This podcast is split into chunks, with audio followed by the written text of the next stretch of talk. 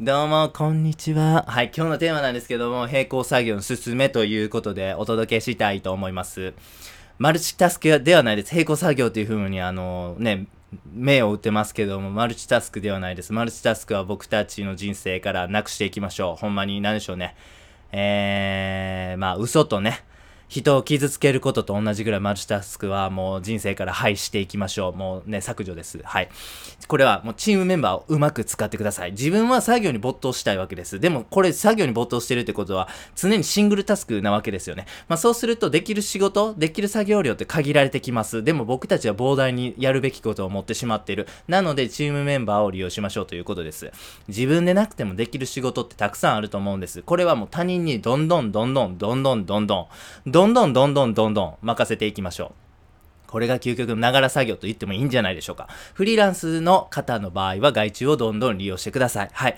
クラウドソーシングとか最近非常に便利、簡単に使えるようになりましたんで、ぜひ利用検討してみてください。これなぜか。なぜ人に任せなければならないのか。これは、えー答えはですよ。お金を生み出す仕事は限られてるからなんです。これパラエットの法則というものございます。皆さんご存知でしょうか？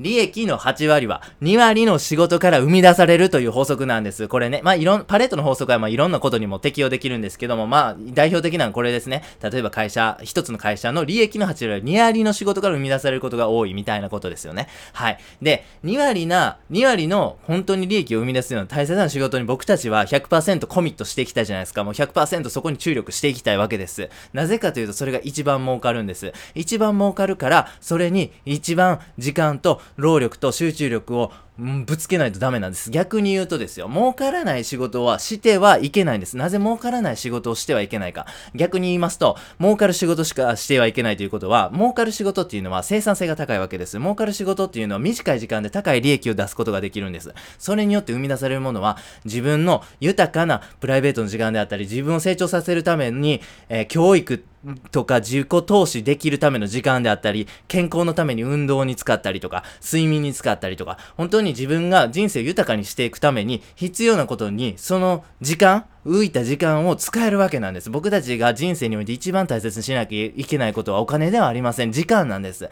時間と価値観が僕たちの人生を豊かにしてくれるんです。なので、時間を生み出すという視点になりましょう。そうするためには、仕事は短い時間で成果を出さないと。短い時間で利益を出さないといけないんです。だから儲からない仕事はしてはいけないんです。これ、エッセンシャル思考という本が最近流行りました。はい、これね、すごいいい本です。皆さんぜひ読んでください。で、簡単に僕なりに要約させていただきますと、自分がやるべきではない仕事をやってはいけないということなんです。自分がやるべきことは、めちゃめちゃ儲かる、本当に自分がやりたい、100%コミットしたいものに、一点集中、一点突破やるしかないんです。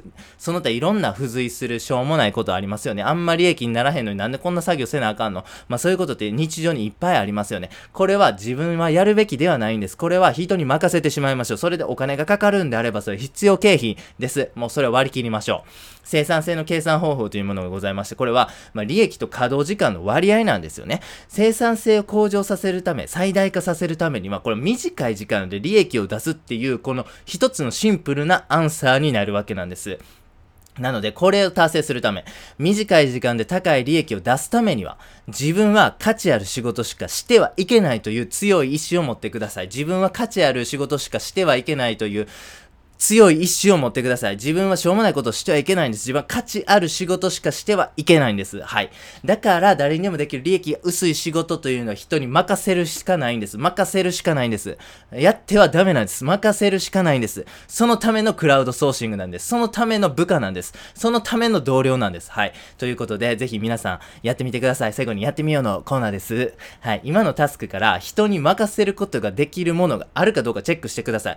多分ですけど、日常作業する中でルーティンというか決まった作業とか毎日発生する作業ってあると思うんですね。その中で、果たしてこれは利益を生むだろうか？果たしてこれは自分のキャリアに影響があるだろうか？果たしてこれを、えー習得することで自分の、えー稼ぐ力であったりとか、人的資本であったりとか、資産性みたいなものっていうのは向上するだろうかという視点で、一回自分の毎日のタスクっていうのを棚卸しするんですよね。そうするとですよ、確実にこれいらんやん。これ俺やってんのマジでただの時間の無駄やんっていう作業が出るんです。絶対あると思います。これをですね、どうにかして人に任せられないかって考えてください。